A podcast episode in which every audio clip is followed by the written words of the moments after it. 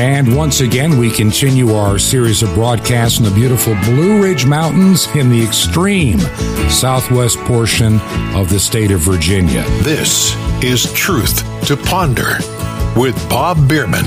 And welcome to the weekend edition of Truth to Ponder.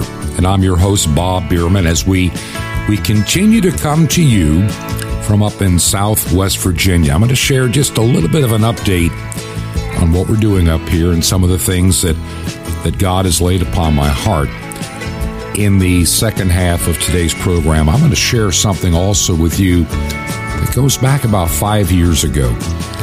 And when I found it and listened to it, it really is apropos and very fitting for today. These these past days here in, in Southwest Virginia have been very eye opening. It has been a challenge as we've been talking during the week. The Lord is just opening up some doors in terms of ministry that I really need to explore and trying to fully discern and understand where we need to be at this point in our lives. Now, I've said this a dozen times in the past several days. I mean, I'm 67, I'll be 68 this year. Not that that scares me, but this is not the time to be, you know, laying out plans for the next 25 years of my life, like maybe when I was around 40 years of age. I have to be always mindful of what I can and cannot do physically at this point in my life. Yet I feel this real strong urge to serve my Lord in any way that I can. I look at the things that I do best, the things that I, I'm not as good at, and the things that I used to be good at that maybe I should, you know, put aside for the time being. And I'm trying to look at the, the gifts and talents that God gave me and what ones I still can can employ at this point in my life. So far, the radio program is one thing I can continue to do because that pretty much can be done from most anywhere right now. But we live in a very strange time. You know it, and I know it. All we have to do is just take a little peek at the headlines, and, and, you'll see that we are living in a very different place than we were not that long ago. Just looking at some headlines today that really stood out uh, to me. You know, we've we've talked, or the media talks so much. I haven't said much about what's going on in Ukraine. Uh, with Russia, I, I just have avoided that because there's plenty of stories out there, and I'm afraid there's also a lot of misinformation out there as well. And rather than, get caught in the middle of all that, I'm trying to to learn as much as I can. Most people in the United States and Canada couldn't find Ukraine on the map if their life depended on it. Uh, I had to really think it through, and I looked at a map. Where is it? Because most of us really have never had to deal with it. But just like the pandemic before and a bunch of other things that we get caught up in for the for the moment, Ukraine is a big deal. And I think a lot of what we've been told is not true. Saw this headline and it makes you begin to wonder you know, all the Western nations were going to be all unified, all unified to deal with the situation in Ukraine and and Russia's expansionism. You know, Russia bad, Ukraine good, Orange Man bad, Biden good. You know, we, we've been told all the things we're supposed to believe today, especially from the bankrupt intellectually, morally, and spiritually mainstream media that doesn't even know that what the truth is anymore. The truth is not in them.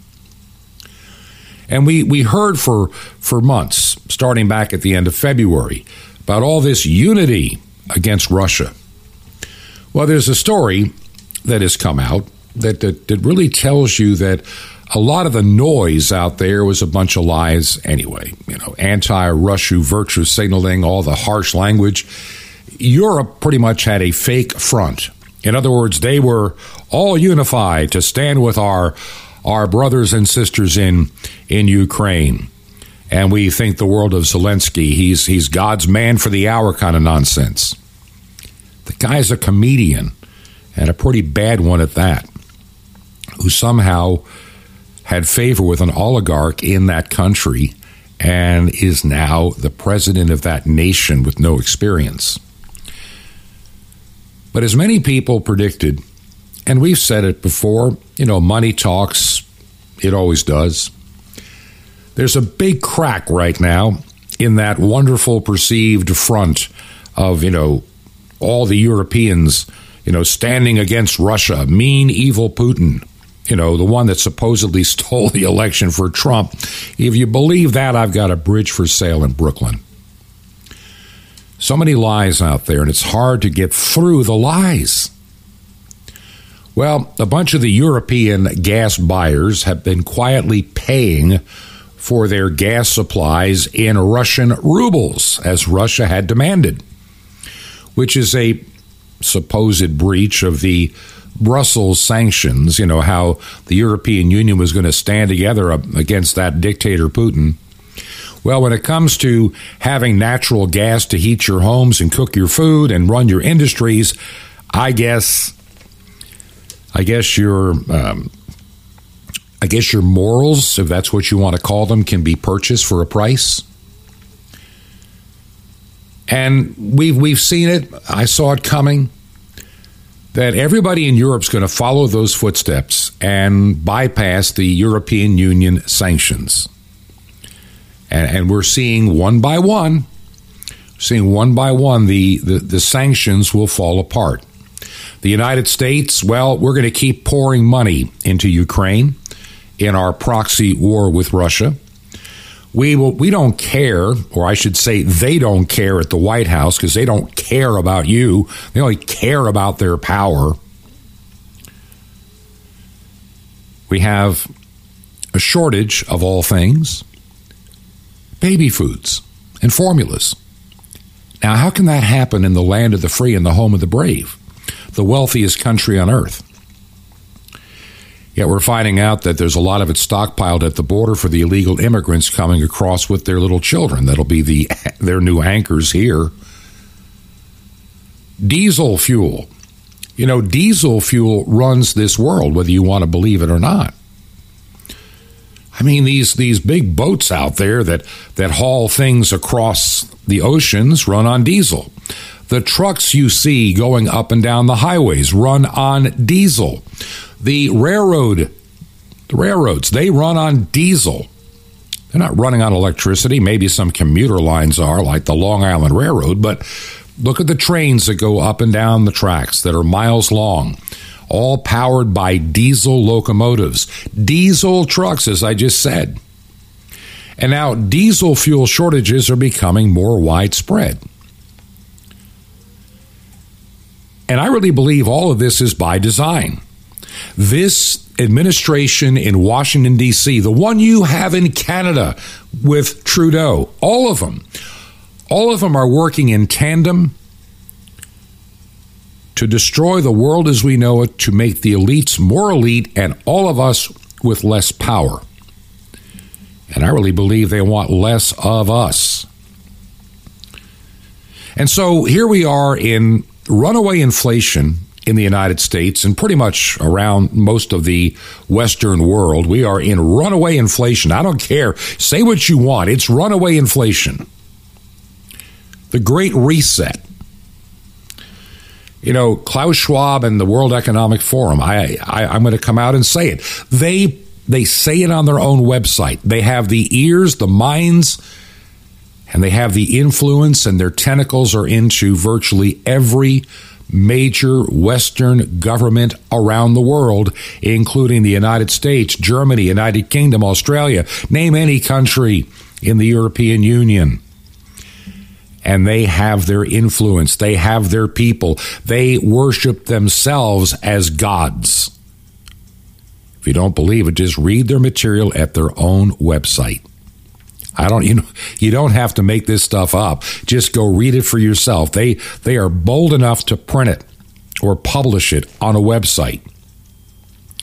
And so here we are in the United States with ever rising fuel costs because of supply and demand. Supply is well, let's put it this way. We are stuck bidding on the world market because of the most incompetent administration in the United States history, the most satanically inspired, I might add, Moloch worshippers, phony Roman Catholics like Biden and Pelosi. They're phonies. They're frauds. They're not even they're not even Catholic as far as I'm concerned. They are unadulterated pure Satanist. Moloch worshippers with a price that they will have to pay if they're unrepentant. And so, what does this reprobate administration do in a time of rising fuel prices, rising food prices, rising everything prices? We, we told you a year and a half ago on this program that what would happen if this administration got in. The value of your money would rapidly decline. That's what runaway inflation does when you spend money you don't have and have no way to get, what happens? The value of your money goes down. Now, I'm going to give you really, this is the 30 second example. Go back to the turn of the 20th century, and gold was about 30 some odd dollars an ounce. By 1971, it was $35 an ounce. When I got married in 1975, I bought a beautiful um, wedding band and I can remember, man, how how can I afford a hundred and some odd dollars for a wedding band? Years later, it was worth four thousand dollars in the gold price alone. See, that happened between 1975 and only about you know ten years ago. That's how much our money has declined. You could start a job at $100 a week back in 1970 and you could survive. Now it takes eight or nine hundred dollars to do the same thing. Today, oh yeah, television sets are cheaper. Certain things are cheaper, but everything else is vastly more expensive by a factor of eight to ten. And so, what does this administration do with rising gas prices in the background? they cancel all oil and gas leases to Alaska Cook Inlet and the Gulf of Mexico on Wednesday, this past Wednesday. I mean, you know, make sure that we cut it off slowly but surely, strangle it out. Let's get those prices up to maybe $9 a gallon. Then everybody will want to buy an electric car, which the power grid can't support. You know, the only way people are going to buy these electric cars is if the price of gas becomes so prohibitive. Well, they're on their way. That's what they want. And once you have an electric car, you are so dependent on a failing grid that cannot sustain it. They can't build enough solar panels fast enough or windmills fast enough to come anywhere near what would be required. If your house has your typical 100 or 150 amp service, you're going to need double that amount of service in order to charge your car. In other words, there's not enough capacity on most streets in the United States to do it. Now, other things, great reset. Um, it, it, appears that I think that Klaus Schwab and his group really wants to just get rid of Western civilization. The European Commission announced that it wanted to extend freedom of travel in the European Union during the pandemic by using a digital green certificate known as the COVID passport. They wanted they want to keep that alive until like July 1st of 2023. And citizens, you know, like these, you know, these PCR tests are reliable, they're not. The vaccines don't work. So what's the point of everybody proving they're vaccinated. You know, there's a meeting I would love to attend this summer, but I can't do it. And I won't do it because the building requires that I be fully vaccinated and have either my vaccination or my booster within six months of coming to their doorstep and face diapering required, which shows I don't need to be there. I refuse to go there. And I know others that will not go to that meeting. But that's our government at work. Phony, fraudulent things that don't work. And they laid fear on the population to get where they are today and to steal an election. I don't you, you can say what you want, but that's what they did. And everybody was telling me for the last couple of years, Bob, you got to get into the crypto market. Well, that bubble is bursting. And who knows how that's going to impact our stock market in the months and years, you know, months and days ahead.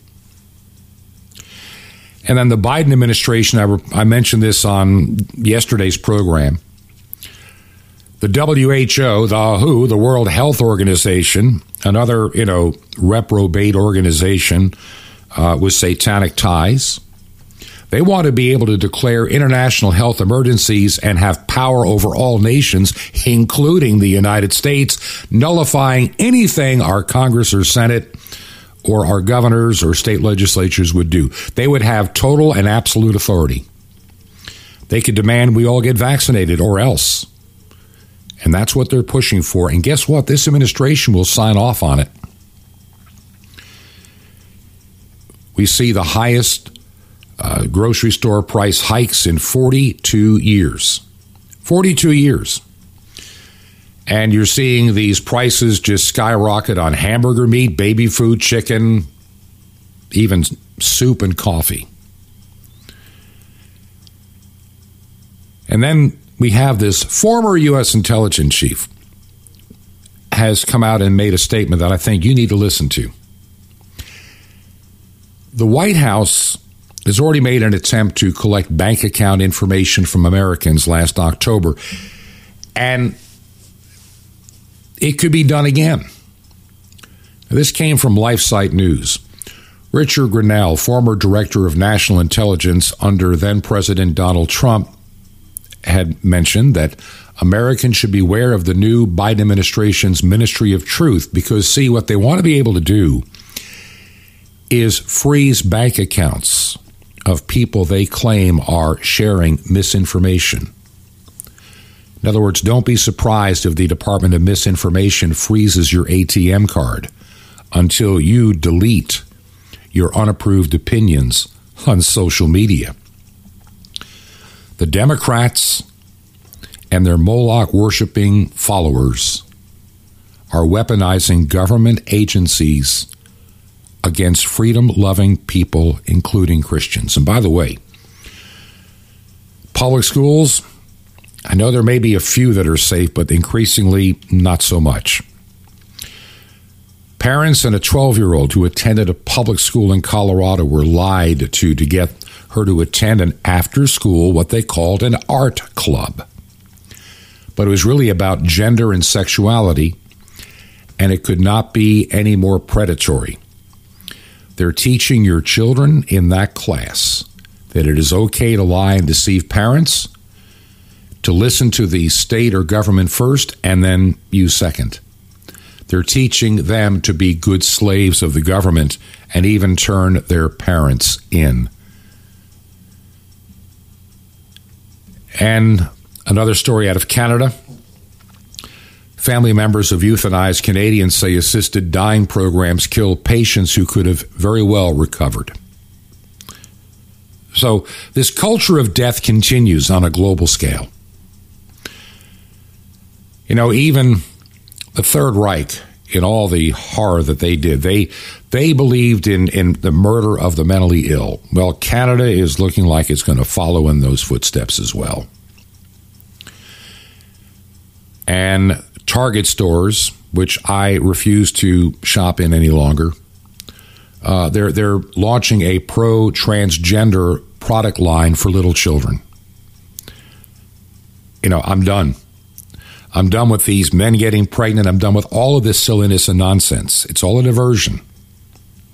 It is all a total and absolute diversion to keep you focused like a magician, where the magician wants you to see so you don't see what's really going on around you. Now, I want to share one more thing here before we go to our break. I'm taking the break early because I've got something I want to share in the next segment. And this has to do with the state of Christianity in the church worldwide in the Western world.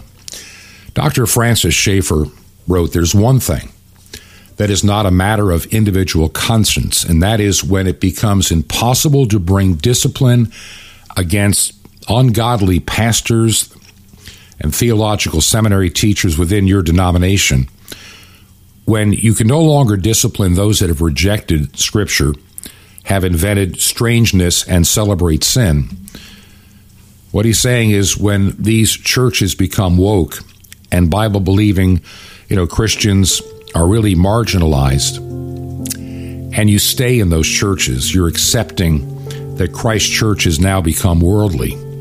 The church is not the world. The church belongs to the Lord Jesus Christ. When I get back on the other side, I've got something I really need to share with you.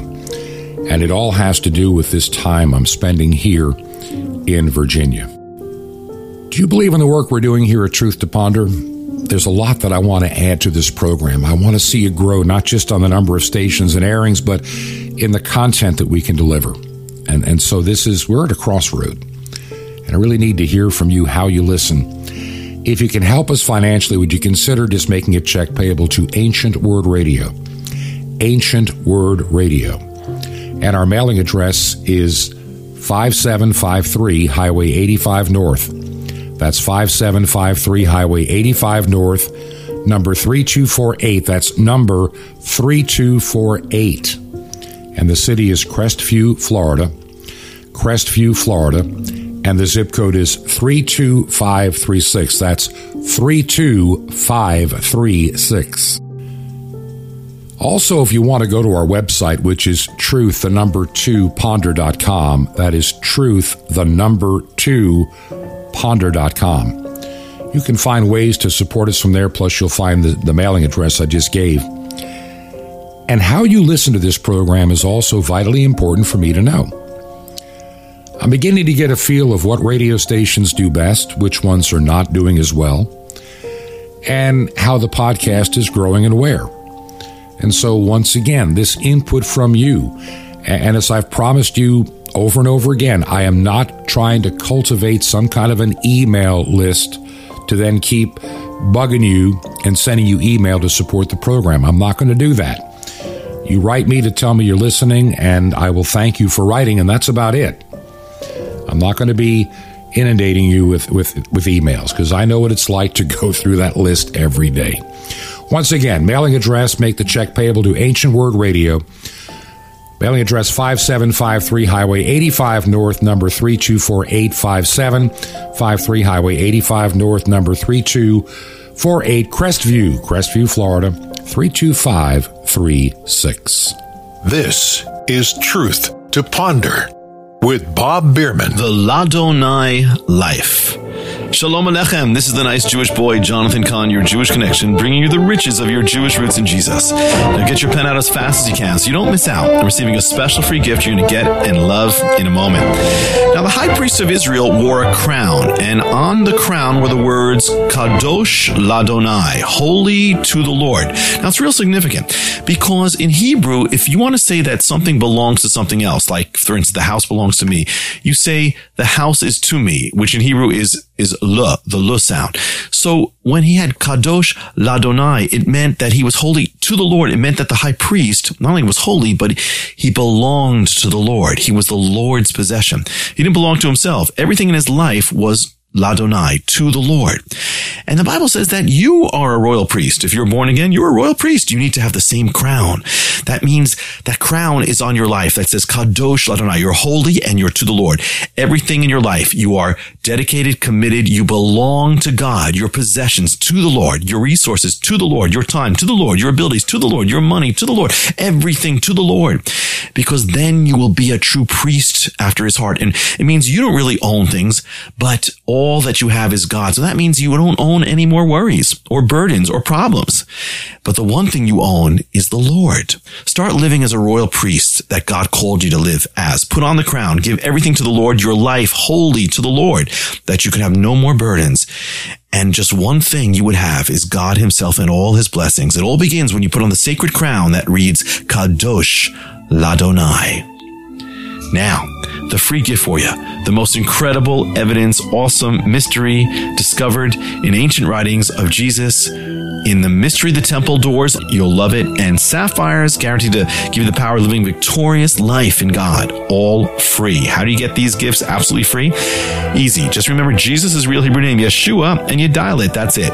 Just dial 1 800 Yeshua 1. You will be blessed with the gifts, but call now. That's 1 800 Y E S H U A 1. Now, my friend, you're on this earth for a great purpose, to be a blessing. So I invite you to join me in bringing the greatest blessing to the unreached peoples of this world salvation to five continents with over a billion people. How? Just call 1 800 Yeshua 1. Or you can write me direct, but that's Y E S H U A 1.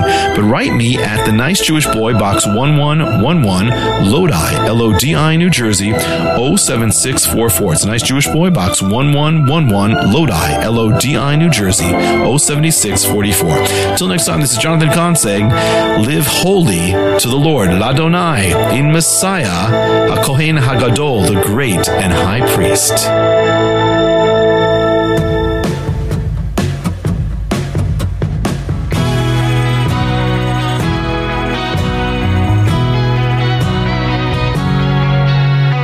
This is Truth to Ponder with Bob Bierman. And welcome back to part two of our weekend edition of Truth to Ponder. And I'm your host, Bob Bierman.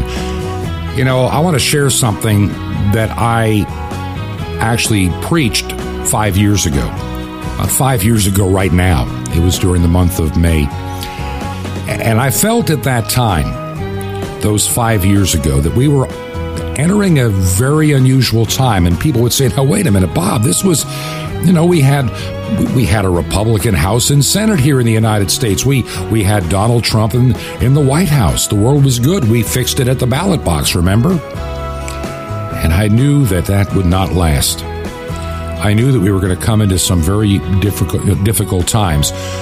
Who would have ever believed that literally three years, less than three years after I had given that message, we would enter the 15 days to flatten the curve that went on for, well, it's still going on in some places. We still have some restrictions in some places and the desire to bring them back for power and control.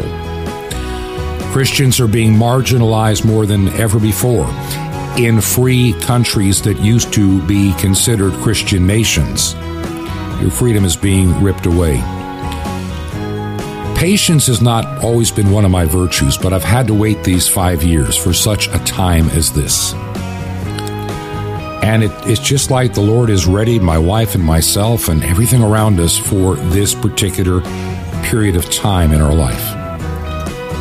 And, and I recognize there's a changing world. The way the church used to function is not probably coming back the way we ever knew it. And the kind of ministries and the ways that we reach people with the gospel, yes, we still need to do that. We're not supposed to just run and hide totally. We're still to be effective laborers in the field. And that's the point that I'm at in my life. And so I want to take you back five years ago to a message that I preached. And who would have believed? Who would have believed the things that have occurred since the time that I stood before that small congregation in Florida and I shared this particular message from my heart.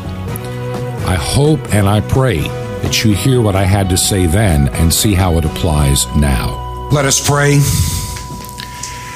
Heavenly Father, as we come before you this morning with the thoughts that you have placed upon my heart, I pray that your Holy Spirit empower me to say all that you would have me to say, that your word be multiplied and be blessed as it goes through this place. For this we ask in Jesus' name. Amen. Amen. May be seated. I read a story this morning that someone shared that really fits where this message is going to go today. It is a story about a Muslim girl living in a country in Africa that is Muslim dominated.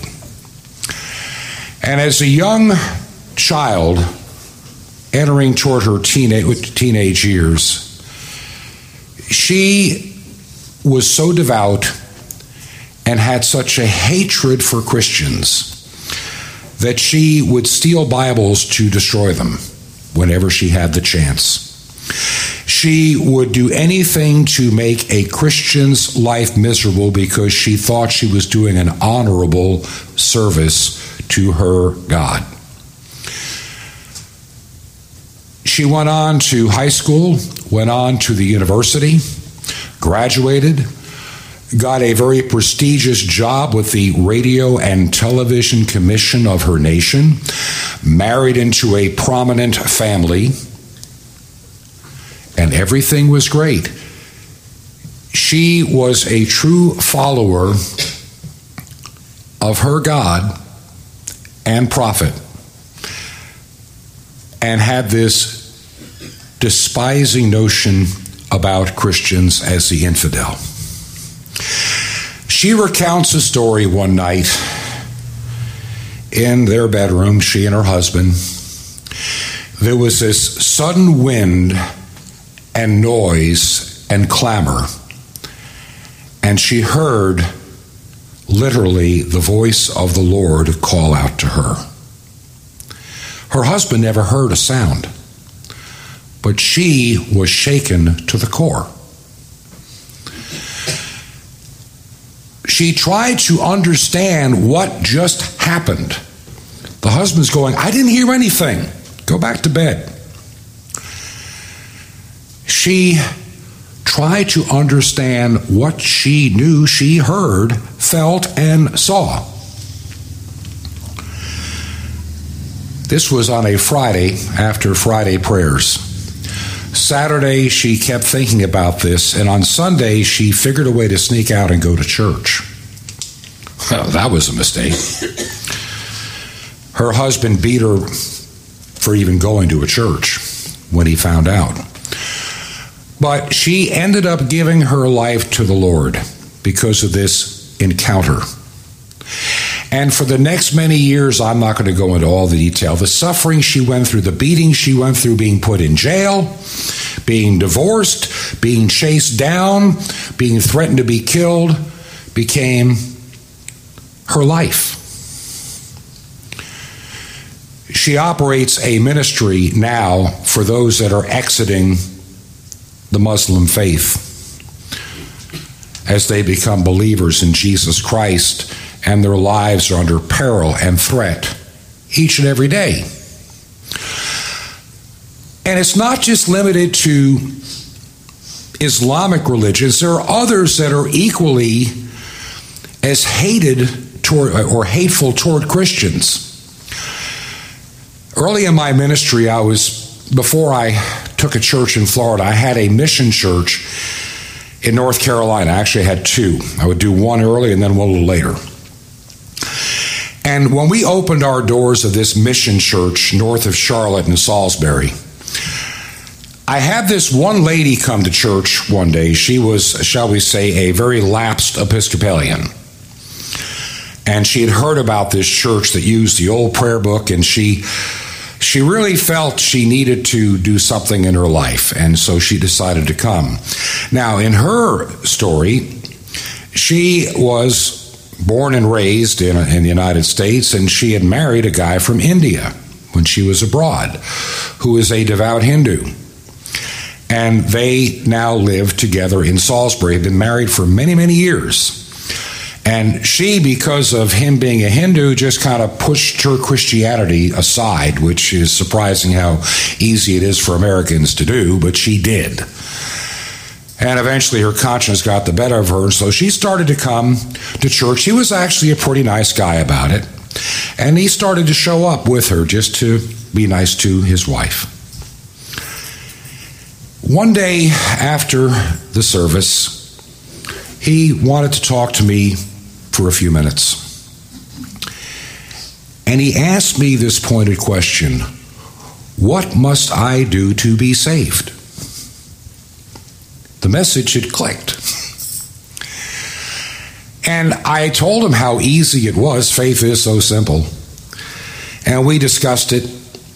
And then his wife approached me and said, My husband wants to be baptized and he wants to make a public profession of acceptance of Jesus Christ. But you realize that when he does, his family in India will disown him like he is dead. His mother and dad are still living, but he'll have a mother and dad no longer. He has brothers and sisters, cousins, aunts, uncles. As far as they're concerned, he died in America. He will have to give up his family for the cause of Christ. That very next Sunday, we had the first baptism of that church. Had the font set up in the front so everybody can see. Normally, you do it from the back as the entry, but he wanted to make and give his testimony of how, over the course of a couple of months in that church, coming with his wife, who had been the errant Episcopalian who finally decided to come back to the fold, she was the one, he was the one that received the greatest benefit. Our epistle today in 1 Peter says a story that the American Christians do not want to hear. Do not talk to me about fiery trials and persecutions and things not being good. I don't want to hear any of that. I want the happy Christianity with the light show that I can go see whenever I feel it's in my time that I can I can make the time to go see it. He's saying, do not be surprised by the fiery trials that are going to come into your life. People will hate you, despise you. There are other parts of the scripture that says people that want to kill you will think they're doing the world a great service. American Christianity is dead. American Christianity is cheap, grace, and worthless. It's all about what's in it for me. Today's megachurches are nothing more than pornographic entertainment centers with light shows and people are being, they're in a church a mile wide and a quarter inch deep in the depth of their faith. And that's why when the trials of life hit these people, they go into panic mode. They don't even go, they don't know what to do. And their church can't help them because they're so busy with the happy gospel. We don't know how to deal with trial and tribulation. And as the pastor and leader of those churches go, so goes the church. If he fails as a leader, the church fails and shuts down. It's about the cause of Christ, not the person that's preaching. I get more and more upset the older I get. I promised when I was younger in my 30s I would never turn to that mean old man. But I'm doing it. And it's not so much that I'm mean, it's not so much that I'm angry. Yeah, there's a righteous anger. It's I'm looking at the world walking off a cliff blindly. We let into our homes. Said this to my wife this morning. We let into our homes the most deprived, disgusting things off cable and satellite that come into our eyes, ears, and minds. Our kids are exposed to 10, 20, 30, 60 hours a week of this stuff between their devices, the TV set, and computers. And then they're too tired to go to church on Sunday. Oh, the angels have got too much on their plate. They're being filled with the world they're being filled with the world. The Bible says, Be not of this world, be separate from this world. What is it about the American Christian that can't understand that concept? We want to be all the worldly things we can get.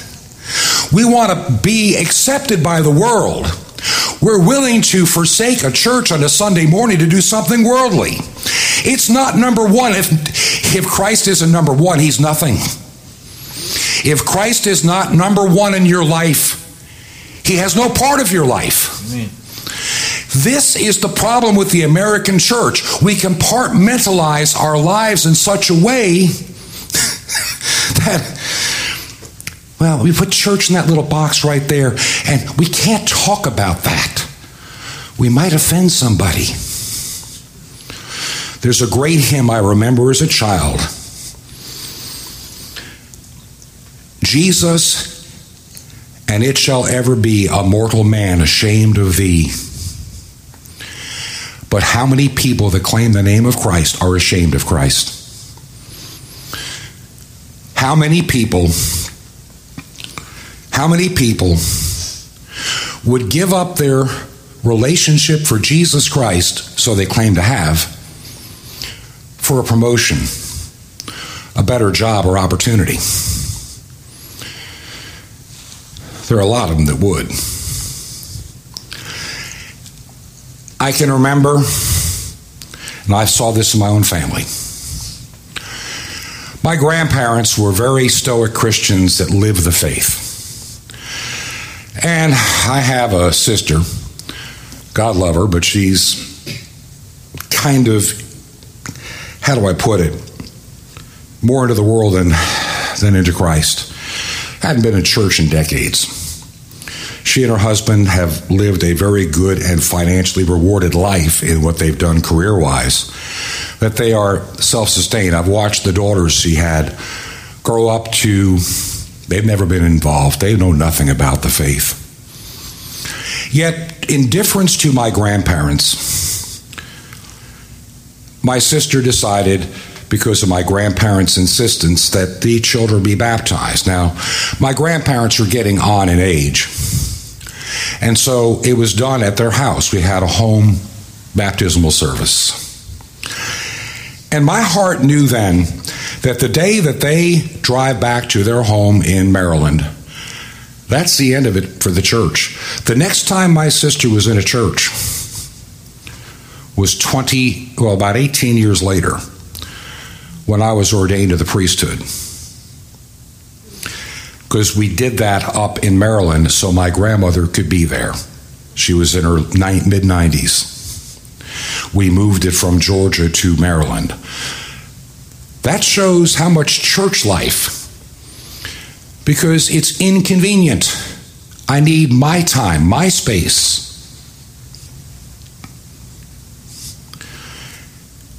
You know, what we don't understand, if you ever read some of the early church fathers, if you read about some of the early saints of God, you know what used to get them angry?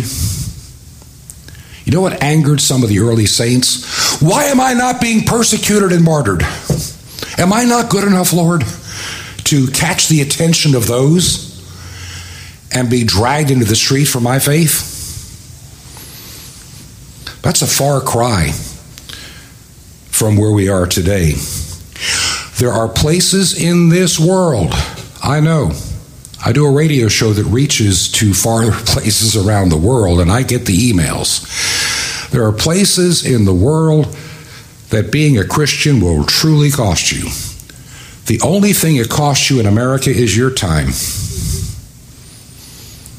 And we can't even give that anymore. Like I say, the American church has been deceived by the author of lies himself that church is all about me. It's all about me. You know, when I preach here in this church, there's one thing, unless you've looked around the building, as I look out down the aisle, look at that picture in the back. Look at that picture in the back. Jesus on the cross. He gave it all for me. He loved me with a love. He loves you with a love. He wants to receive you as his own. I get so furious at the prosperity preachers that are out there. Just sow a seed in my ministry and I will bless you with a new house and a new Mercedes like I got. I am so sick of those that look at the world around them and try to follow the wave of the current of all the things going wrong in the world. They're the prophets of God, spelled P R O F I T S. Whatever happened to genuine faith? Whatever happened to saved by grace, by faith? Whatever happened to knowing that God can take me through the bad times instead of trying to avoid the bad times. Where did it all go? It's gone. I'm going to close with this thought. I has anybody ever heard of what's called the Babylon Bee? Have you ever online? Anybody ever heard of that one? It's it's a sat it's a Christian satire site. I love it. It is one of the funniest, well written, and poignant little sites I've ever seen. The Babylon Bee. It's a Liberty University graduate that put this thing together. And this gal can follow the trends in society, the church, and everything else, and she has some of the greatest articles, and they're funny. There was one that was extremely funny, but unfortunately 100% true. It says mainline denominations now are considered a safe space from the gospel. Like Lutherans, Methodists, Episcopalians, Presbyterians, safe place from the gospel. You don't have to worry about the gospel anymore. It's a safe place. You're not going to be having somebody preach about sin. You're not going to hear about anything bad. So they are now a safe place from the gospel. And I thought about that. Yeah, it's true. It's true. And they wonder why they continue on this rapid decline. Presbyterians, once 5 million, down, down to 2 million. Lutherans, down about a million over the last 20 years. Episcopalians, about half in the last 25 because they've cheapened the message of God. The fire and the power of God and the Holy Spirit is gone. Book of Revelation says the lampstand may be taken. There are a lot of missing lampstands in America today. And they've replaced it with a light show. They can never have the Shekinah glory of God. In the years that I have in my life, there's a message to get out to the world. I can't reach all of it.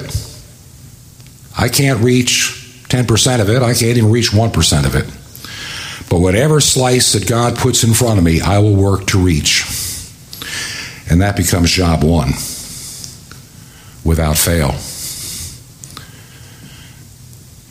To me, when I think of that hymn, ashamed of Jesus shall it never be, a mortal man ashamed of thee.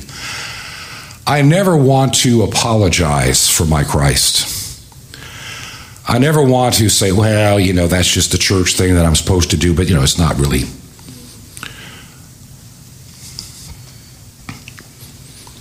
What does the Bible say? If you deny me before others, I shall deny you before my Father. We forget that aspect of Scripture. But it is so important that we, the remnant of the church, can be, as St. Paul said, I joy in my sufferings. John said, I joy in my sufferings. Peter, I joy in my sufferings. They all did.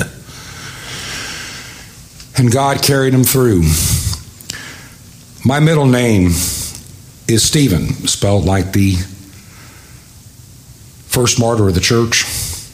I was actually born Robert Lee Erickson, but when I was adopted, the Robert stayed and the middle name changed. All of us had a biblical name added somewhere. And mine was Stephen. And, you know, I kept thinking, that's kind of a weird choice. You know, you're the guy that just got started as a deacon and he get, gets killed. You know, not a great ending. Why can't he be like Paul or or John or, you know, name one of them, Barnabas, some great person that did a lot. Oh, this guy gets cut off at the knees before he gets started. But the greatest thing about Stephen, a man full of grace and full of the Holy Spirit, would not back down when given a chance. He could have saved himself like all the Christians.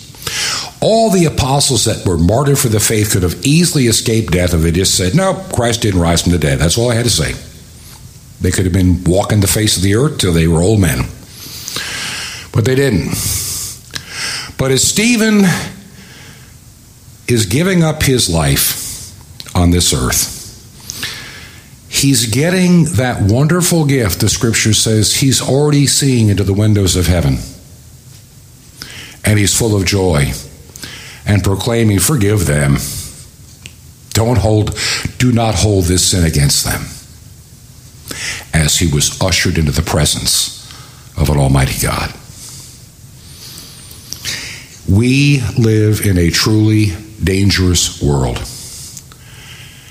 And it's time that the church recognize it's a dangerous world. It's time that we recognize that there are more important things in life than, than something on HBO, Cinemax, Netflix. It's funny how many people will make an hour available to catch a TV show that find it so inconvenient to find their way to a church. I'm as guilty as anybody in my younger years. I did it for a while too. God got a hold of me one day. And I remember the day. I started out this pathway in my life. As a child, I was given all the advantages of a parochial school all the way through the eighth grade. Lived in a very small community in upstate New York we were very active in our church in Long Island, extremely active in our church. Big church. I went to church two or three times on a Sunday because I was in the choir.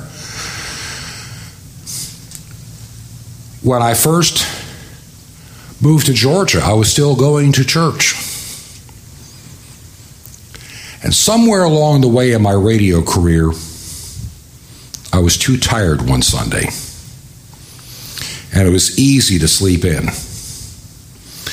And before you know it, I found over the next, oh, I don't know, seven or eight years, I had disjointed myself conveniently from the church. It wasn't something that I just did one day. I just allowed the things of the world to take dominance in my life. And one day, maybe, see, five, six, seven years into this, seven years into this, I woke up one night, couldn't sleep. May have been a Friday night, could have been a Saturday morning, I can't remember. But I felt this awful burden on my heart. I felt like God had just put his hand on my shoulder and was pushing down hard, shaking me. Wake up, listen to what I have to say.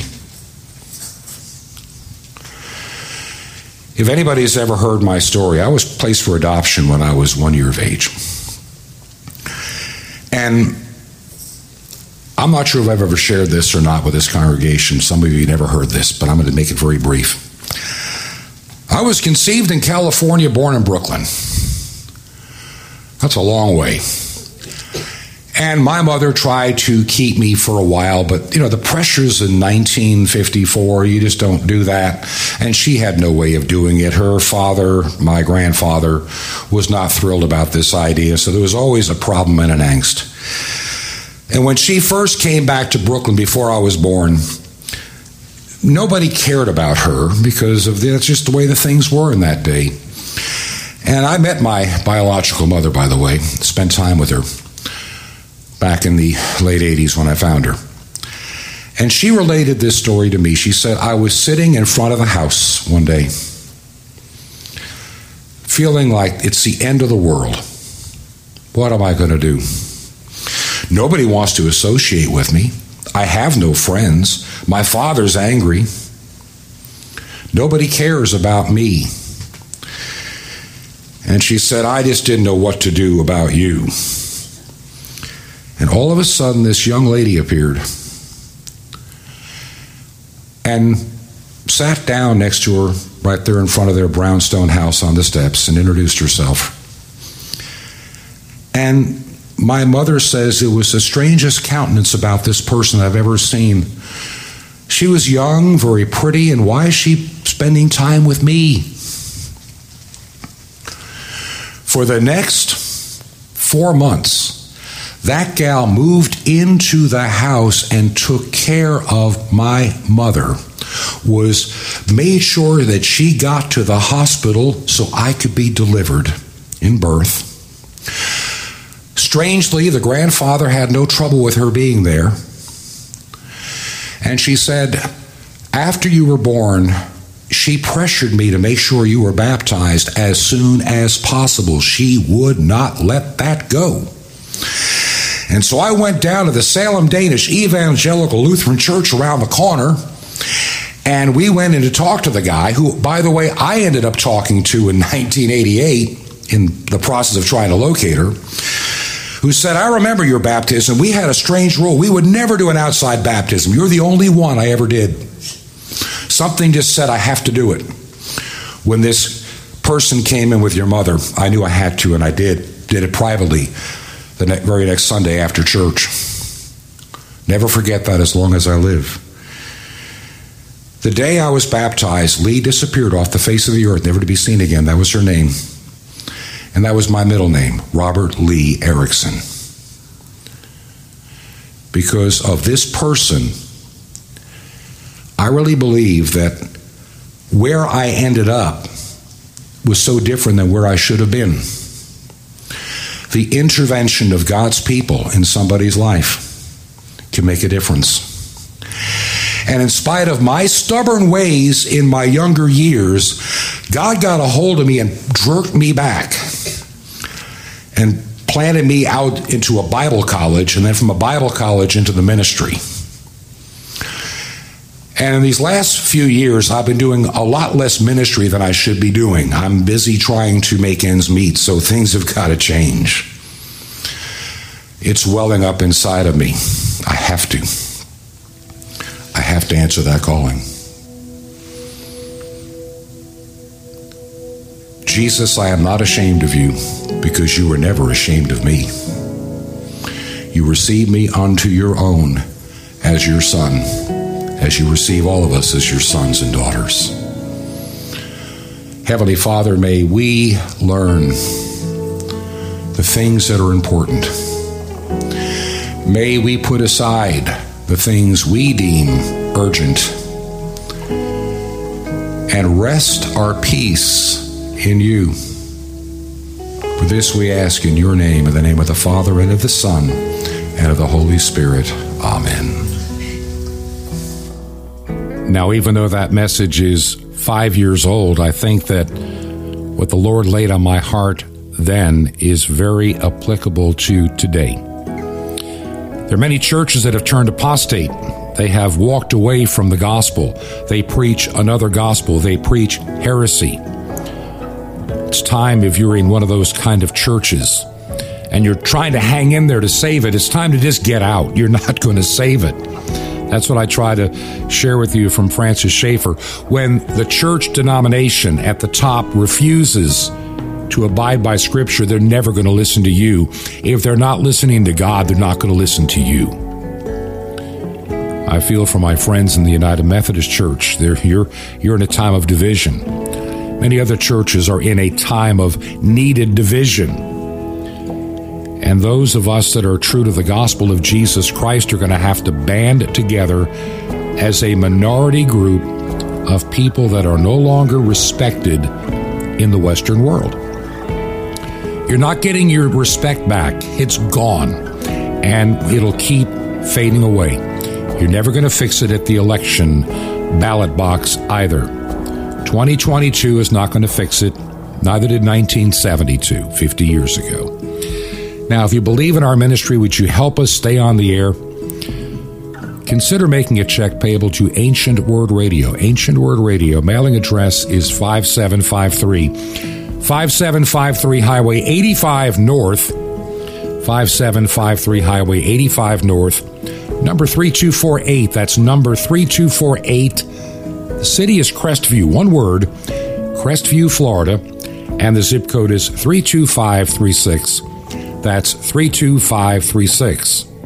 And until next week, when we gather again, it's my prayer that God sustain you and that God richly bless you.